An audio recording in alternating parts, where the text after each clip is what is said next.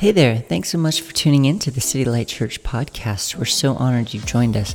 We hope that today's podcast brings you hope, encouragement, and most of all, adds value to you in your walk with Jesus Christ. We long to see people grow from where they are closer to where God desires them to be, and it's our hope that this podcast is an essential element in that process for you. So grab a pen, your Bible, and a journal, and let's dive into today's message. Amen.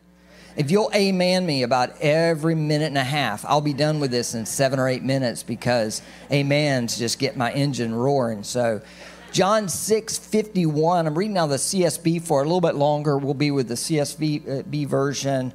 Um, I like it. I like it, but I also like some others out there. And um, amen. Here's how it reads I am the living bread that came down from heaven. If anyone eats of this bread, he will live forever.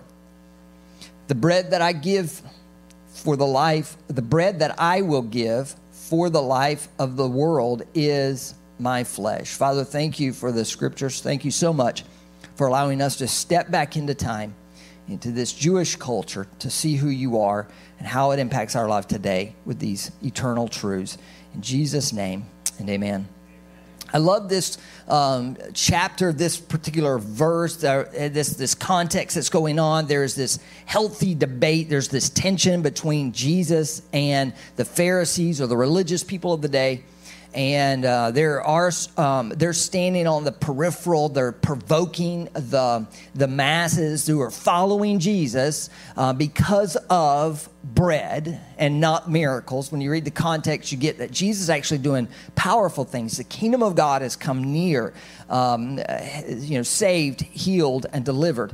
Saved in our salvation, healed in our body, our minds, our emotions, and delivered in the spirit. We're delivered from the bondages of this life and the spirit world. We're set free, completely set free. The kingdom has come near and they are after bread. And that's that whole context. They're after literal bread that Jesus has done this miracle, and there's this healthy tension going on in this conversation.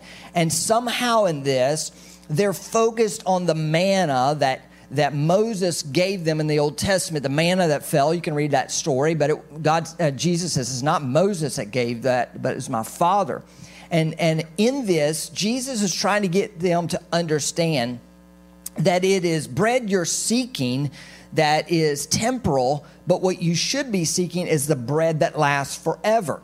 He, in verse 29, he gives us the context of this. He says that this is the work you should do, and that is believe. In verse 35, he says, I am the bread of life. Jesus told them, No one comes uh, to me will ever hunger again, and no one who believes in me will ever thirst again. So he's clearly giving you the context of what he is, um, is speaking on regarding this bread. And verse 40, he says um, uh, that everyone who sees the Son and believes in him. Now, there's an action there. So there is that noticing, and then there's an action of believing. He says they will have eternal life. So he's clearly focused on the bread is believing and acting on Him. Are you with me? Amen. So, uh, because I am a, uh, if you will, if you divide Christendom in half, a Protestant um, preacher, most Protestants do not believe in the doctrine of transubstantiation. And that is that when we receive communion, the bread is his body, the, the cup, the wine is his blood. We are literally receiving Jesus. That doctrine is pulled out of this passage and I'm actually mentioning it because this passage is about believing. Verse 40 He who sees the Son and believes on him will have eternal life. It is an action word, it is a covenant of action here that, that this is pointing us to. It's not pointing us to eat Jesus' flesh and drink his blood in a literal sense. In fact, you don't even see any of this that you see at the table in Matthew 26 26 that Jesus gives us this covenant when he gives an illustration. So it's gone from allegorical to literal, that this is literally becoming Jesus' body and blood. It is not. It doesn't happen when, they, when, when somebody sanctifies the bread and the juice or the wine and it becomes somehow the blood and, and flesh of Jesus. Um, the body is actually physiologically, the body's not designed to drink blood. Your stomach will expel it. It's, so it's, it's, it doesn't, there's no physiological uh, basis for this. There's no theological basis for this. If you truly are rightly dividing the word, what you're seeing is that Jesus is saying the bread here is to believe. It is an action word. This is part and parcel to everything we see in the, the word of God. In fact, last week I let off, um, I, I was talking about James 1. James just simply says, that you are to be doers of the word and not hearers only. And then he uses some strong language. He says, deceiving yourselves. In other words, you're deceiving yourself by coming, by hearing the message, and by walking out and only hearing right? That's, that's what the scripture is saying. It'd be better if you didn't hear. You wouldn't be held accountable for that. But James says, get busy doing what you've heard and act on it. In Acts chapter 2, we see the advancing of the church going out. In verse 42 of Acts 2, it simply says they did these four things. They devoted themselves to the apostles' teaching, to fellowship, or we call it relationship, to the breaking of bread, and we can all amen that, and to prayer. So there was action to the movement of the body of Christ. So in the early church, what they received was the gospel. They received the good news that it is no longer God hiding in a synagogue or inside of the temple behind a curtain, that the, the veil or the curtain's been ripped, and the Spirit of God has now been poured out. Jesus the dove comes down, the form of the Holy Spirit comes down in the form rather of a dove, and he anoints Jesus. And, and we have that blessing I just referred to of it. It was the outpouring of the Spirit on Pentecost that Jesus said, Go and wait for, that enduing of power. Now it's God in you. From the Old Testament is God with you, or, or God uh, for you to the to the Gospels, God Emmanuel with you. Now it's the Holy Spirit, God in you. Are you with me? Say Amen. So He's in us to do a work through us. Amen. Somebody, you can be re- you can be sanctified outside of that, as the Testament was through the sacrifice, the blood covenant sacrifice that took place at Calvary. Now, in the Bible, we see a couple of different covenants. One is an um, the blood covenant, and another one is a salt covenant. Now, I got to be honest with you. Uh, my wife opened up one of her grandma's um, um, uh, Bibles or her mom's Bibles, and um, it was a brand new Bible that her mom had, and she just randomly flipped to this page. And all day last week, I was looking for this the, the completion of, of this message and how this is going to fit together. And she starts talking to me about the Salt Covenant. I got to be honest with you. I've read over this. I've read through the Bible several times, and I've read over this, but it has never it never rang out and, until the other night. This, this covenant of salt stuck out at us. And uh, it is an amazing thing because Abraham, there's several covenants going on, but Abraham, we have a blood covenant that Abraham has given to us. And literally, Abraham took these animals, split them in half, and then in the night watch in a dream, God comes down, meets Abraham, and takes the sacrifice of these animals and establishes a blood covenant with Abraham. Are you with me? Say amen. Now, in the New Testament, we have Calvary, which is the covenant of that blood sacrifice. This was now no, no longer a sacrifice of pushing back the sins of humanity, but Jesus came and once and for all dealt with the sins of humanity, past, present, and future, when he shed his blood on the altar in heaven. And that covenant he did. See, in the Old Testament, Abraham's covenant with God, in the night, God performed the covenant and swore by himself. And in the New Testament, Jesus died on the cross and finished the covenant. He did it himself. It was God's covenant with us. We had no part in it. But there was another covenant in the Old Testament called a salt covenant. I got to be honest with you. I, this was a new covenant to me. I've read this, and, and Monday night, I'm like, what was that? And we were both intrigued. And I said, you, she, I said, You're fooling me. You're, you're pulling my leg. I don't think I've ever heard this before. And she No, no, no. This says right here. And she read these scriptures. like, Yeah. Uh, so I went back and started studying this. And it was exactly what the Lord had been dealing with me about no longer spectating, but participating. The salt covenant was a covenant, not where God did everything, but it was a covenant where we said, God, you do your part and I will do my part. It is the covenant that we walk in today. Listen to these scriptures in the Old Testament. Numbers 18, 19. I give to you and to your sons and daughters all the holy contributions that the Israelites present to the Lord as a permanent statute. It is a permanent covenant of salt before the Lord for you as well as your offsprings. Second Chronicles 13, 5. Don't you know that the Lord God of Israel gives the kingship over to Israel to David and his descendants forever by a covenant of salt? Isn't it amazing? Leviticus 2, 13. You are to season each of your grain offerings with salt. You must not omit from your grain offering the salt of the covenant with your God you are to present salt with each of your offerings. It is an amazing, amazing study when you go back and look at these offerings and this covenant that God says, put this together. Now, here's what the covenant actually looked like. So they took bread when they would take this salt covenant, even between men and before God, they would, they would take bread and then they would take salt. And I'm sure they used King David's kosher salt. That's, I'm sure they did back in those days, right? Because that's who, who would not use King David's kosher salt. And they would take salt, and what's fascinating about the salt is it came in these granulars, just like this, heavy granulars. And they would crush the salt and they would pour it over the bread. And then they didn't cut their bread like we did, so we suspect I made these nice little cuts for you. They would take the bread and rip it apart. And then they would share, they would take that salt and that bread and they would share that hot bread with that salt melting on it, and they would eat it. And, and that covenant, they would consume it. And the covenant simply says this I brought the bread, you brought the salt, we put it together, we eat it, and it's no longer able to be separated. And it was the end of the world if you were to break this covenant. Now, when we go into scripture, we actually see where Jesus says to us, Matthew 5 13, You are the salt of the earth. But if the salt should lose its taste, how can it be made salty?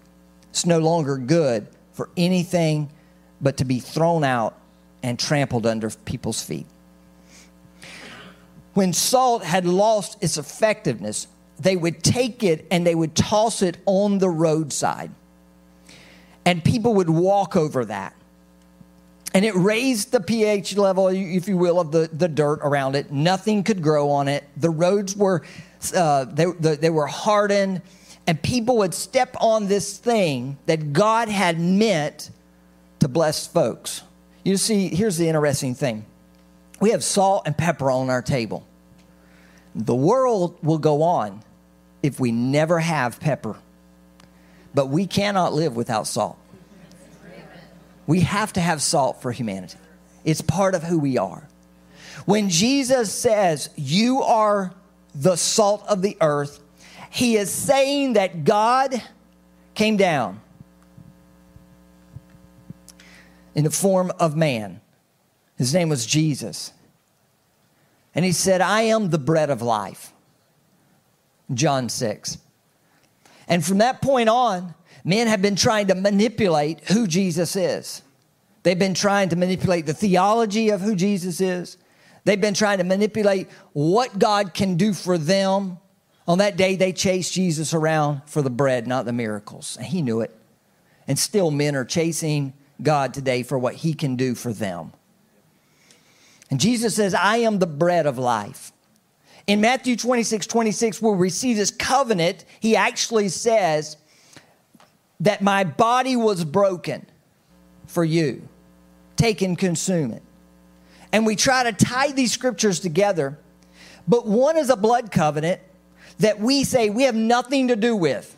when we receive communion during worship or during our prayer time, 9:15, you guys need to be here every Sunday morning, 9:15 to 9:50 or so. You know, just pray with us. We receive communion sometime there as a group, and here during worship, I see folks go get communion and take it. What you are doing is you are celebrating a covenant that God established with you, but you didn't do anything.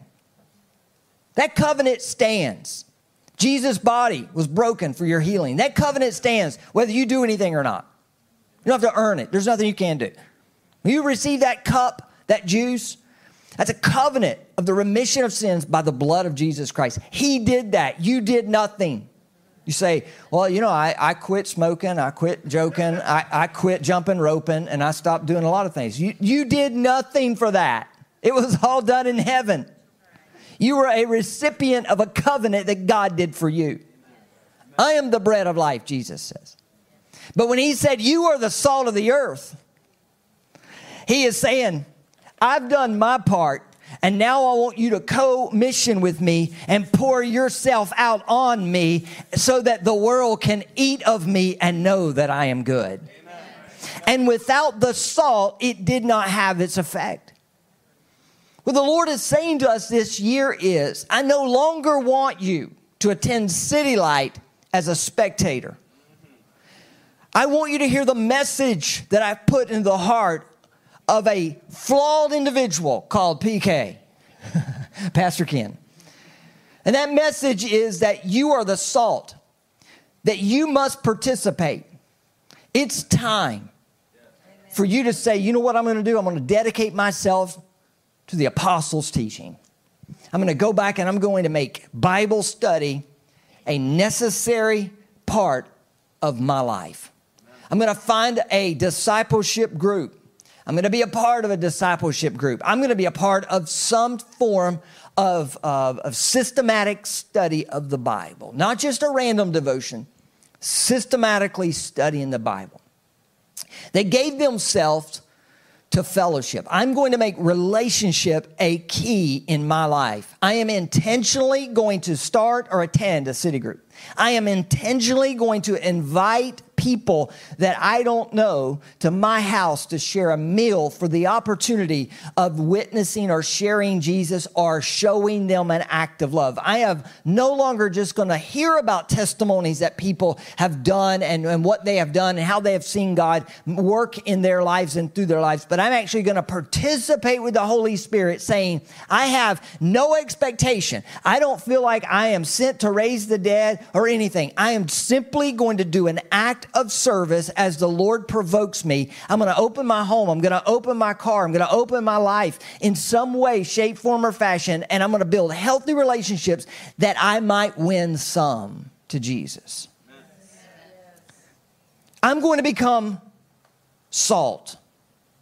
I am going to break bread. I believe that this is not only in the full spectrum, it is not only celebrating the covenant that God has established with us, but I believe it is about sharing and about giving of myself. In this, in this time, in this New Testament time, they would bring, the Bible says they sold, verse 45 of Acts chapter 2 says they sold their possessions and their property and distributed to all who were in need. They were breaking bread. They were sharing their resources. What would it look like this year if you become the salt of resource for God? where, where he says, I want to use you. I want to use your paycheck. I want to use your home. I want to use your energy. I want to use your time. I want to pour you out like uh, uh, in the Old Testament, a drink offering. It, it was just to be poured out. That's all it was for. I want to pour your life out. What would it look like if you reserve a percentage of your life and gave it to the Lord and said, I'm going to share this. I'm going to break this bread and I'm going to share it with those that are in need? What would it look like if you made discipleship front center in your life? And lastly, they devoted themselves to prayer. Everything that, that is happening here in this early church is salt. It is their part in the equation of signs and wonders and miracles happening. It is so easy to sit back in the back and say, miracles don't happen. Have you ever gone after miracles? Have you ever chased God and said, I'm putting you to the test? You're the God of abundance. You can do great things. Miracles do happen. Oh, yes, they still do. It's not uncommon today. I tell this story, but it's not uncommon today to sell a house and somebody offers you 10, 20,000 above it. What, you know, and, and they get in these bidding wars. That's not uncommon. But when it happened to me around 1994, it was uncommon. I put a bid on a house in one city, my wife and I, Paul and I were in, living in a city, and we said, Lord, uh, we felt like you're calling us to Ocala, but we want to buy this house, and we're trying to figure out if this is you or not. If this is you, um, don't let this bid go, go through. And so we put a bid on this house, $1,000 under asking. And we, you know, back, looking back, that was foolish prayer, right? The owner rejected our offer. So we asked the realtor. I said, Well, did he counter? She says, Nope, he didn't want to even entertain it. And she says, But the, the deal is so close. I'm willing to help make up the difference. We can make this deal work. And I was afraid to say, What do you mean? My wife would slap me in the head because we clearly knew it was God. I didn't even go there. I said, Okay. Okay, no, uh, no, no, thank you. I said, Okay, Lord, we, we clearly hear you. We left, we moved here. We bought a house that was tens of thousands of dollars under value at the time. Stayed in a house one year and sold it for $10,000 above asking price. That was unheard of at the time. Sold it, uh, no realtor, just, just an individual came along. Unbelievable. I tell that story for some random reason. Somebody in this place or somebody listening online needs to hear this. That God is a God of abundance, and when He wants to show off, He'll show off. And He loves providing for His children. And all I can say is this is that we left our life in His hands and we we picked up everything and at the obedience of the lord moved and sat down in this city years ago at the at the voice of god at the obedience of god and he says man look at my children participate they're not just spectating and listening to the good things that I can do. They're participating. They're moving in action to my word. They're doing what I've asked them to do. And this year, it's a matter of putting salt on your life, on your sacrifice. Put yourself in it wholeheartedly. Go after it. This year, say, where are we just where are we just spectating? Is it in the area of fellowship? This year we're going to put fellowship, we're going to put relationship back into our world. We're going to begin to pour ourselves out to other couples. Is it teaching? Has it just been hit and miss a Sunday and that's basically the dose of Bible you get? That's the dose of His Word and the dose of, of studying His mandates and His fellowship with you? Is that it? Just a devotion here or there, maybe a Sunday here or there? How about making that center point in your life? How about saying, I am the salt in this and I am going to study what He said to me and to my house? I'm going to share the voice of the Lord through His scriptures. What about breaking of bread? Yeah, that could be in our homes and that could be sharing a literal meal. But what about provisions being broken? You know, when Jesus took the bread, the Bible says he took it, he blessed it, he broke it, and then he gave it. What would it look like if you allowed God to take something of yours? Would it look like if you said, God, I give you my finances. I completely surrender this year. And he reaches down and he takes it. You know what he's going to do? He's going to bless it. And then you know what he does? He starts breaking it. What do you mean, Pastor? I don't want to go through a breaking. He breaks it. and He begins to share it. You think about this at the table of communion, Jesus broke the bread and gave it to 12. That bread went through a breaking, supplied for 12. But at the 5,000, the bread went through a greater breaking. I mean, completely undone. Little boy's lunch just kept getting broken and broken and broken. When you say, God, I don't know if I can participate anymore, He breaks you a little more and He gives you, but it give He gives you in equal measures to who He is blessing. There's some young people and there's individuals listening to me. God's put His hand on you and anointed you, called you into ministry there are some of you in this room that God's calling to start a D group. Let me tell you something. When He puts His hand on you, He will bless you. But in measure of Him pouring you out, He will also break you. And He'll pull everything out of you that's not of Him. But I promise you, nobody will go undone. Everywhere you go, He will use your brokenness in your life to feed someone. You may wonder why you've gone through the trial and tribulation and the hell that you went through, but I promise you this God is not slack in His promises. He will come down and He will meet you in your brokenness and He will establish your goings and He will give you as an offering. He has seasoned you and you are the salt to feed a broken world if you will participate. Come on and stand. I want to worship one more time. I want to go back into this. Father, I pray for this people.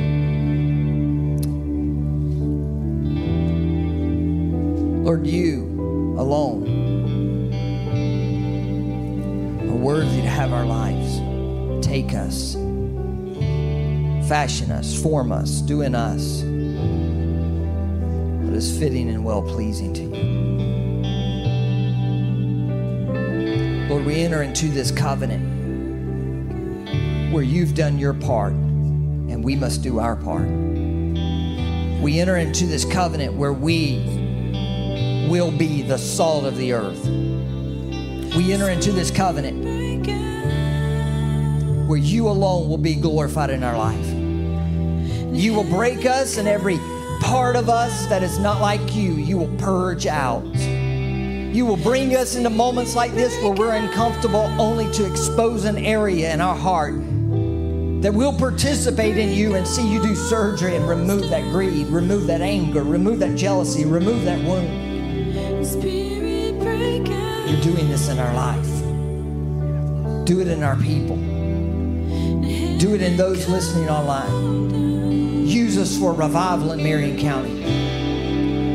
Use us for revival to the poverty stricken, the addicted, those crooked businessmen and women, those who have the affluent, but their souls are empty, those that are, have nothing and they're looking for help, the families that are destroying it. God, use us as the salt to season this community. Lord, we're tired of just going to church. We want to be the church. Empower us,